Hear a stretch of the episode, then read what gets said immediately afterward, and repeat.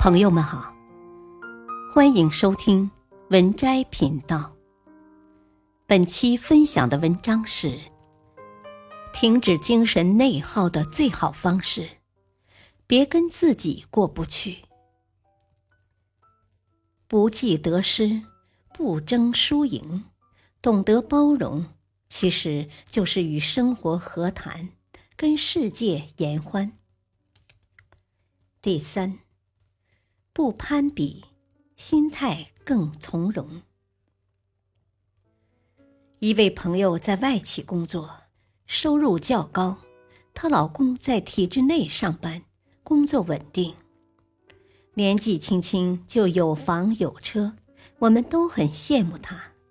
可跟他聊天，总感到他仍不满足，甚至是满满的焦虑。要么就是羡慕身边的老板。去年投资赚了几百万，要么就是嫌弃老公升迁太慢。朋友陷入攀比的烦恼里难以自拔。喜欢攀比的人，好像从不认真审视自己的所得，却花费时间和精力去窥视别人的拥有，总是在羡慕别人，把自己弄得心力交瘁。正如有句话所说：“生活累，一半源于生存，一半源于攀比。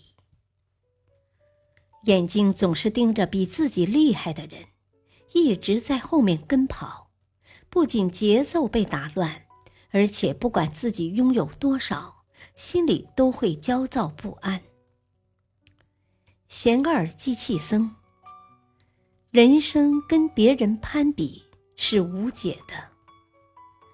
其实，把眼睛向内看，别太在意别人，认真做好自己，就会活得更从容。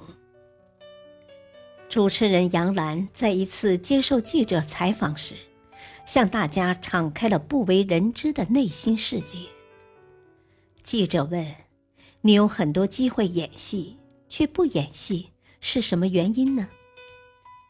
杨澜说：“我好像对演别人没有兴趣，只对做我自己有兴趣。”他又补充道：“发现自我，接受自我，成为更好的自己，是获得更高品质和更快乐生活的一种保障。不与人攀比，不盲从别人，发现真正的自己，做最好的自己。”才是正确的选择。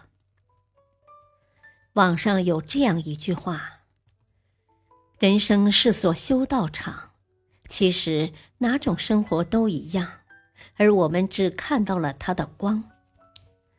你羡慕别人名利双收，却不知他疲于应酬，风光背后为早已报警的身体担忧。”你羡慕别人时间自由，却不知他焦虑丛生，常常为没有着落的贷款发愁。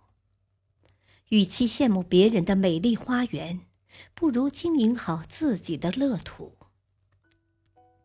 或许你的平淡无奇，正是别人向往已久的美好。不与别人盲目攀比，简单自在，心态从容。不困于心，不乱于情，终将活成自己想要的模样。第四，不奢望，心绪更安宁。你是否有过这样的烦恼？自己体重两百斤，却期望两个月跳舞就拥有彭于晏一样的身材。自己没有写作基础。看别人出书，也想一年之内写一本畅销书。自己刚做自媒体，就奢望一个月内拥有百万粉丝。人在这种状态下特别容易崩溃，不切实际的欲望耗尽了自己所有的精力。当一个人的能力撑不起内心的欲望时，就会感到焦虑和烦躁。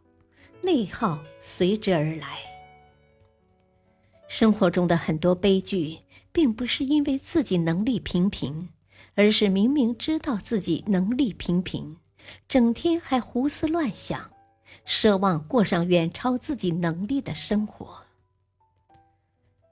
正如老子所说：“祸莫大于不知足，救莫大于欲得。”生活本不苦。苦的是欲望过多，身心本无累，累的是背负太多。周国平说：“一个人只要肯约束自己的欲望，满足于过比较简单的生活，生命的疆域才会更加宽阔。”王凯是实力派演员，与风光一时的小鲜肉不同。他似乎有点佛系。用他自己的话说，自己是特别容易满足的一个人，把心态放平和，演上自己喜欢的戏就可以了，其他的一切随缘。与其关注一些流量粉丝之类虚无的事情，还不如安安心心演好戏，做好自己本职工作。的确如此。不奢望过多，心绪方可安宁；懂得知足，才能长乐。只有懂得克制欲望，放下心中负累，才能轻装前进。聪明的做法是，约束过多的欲望，维持内心的秩序，把握适当的节奏，一步一个脚印。向更远的地方走去。《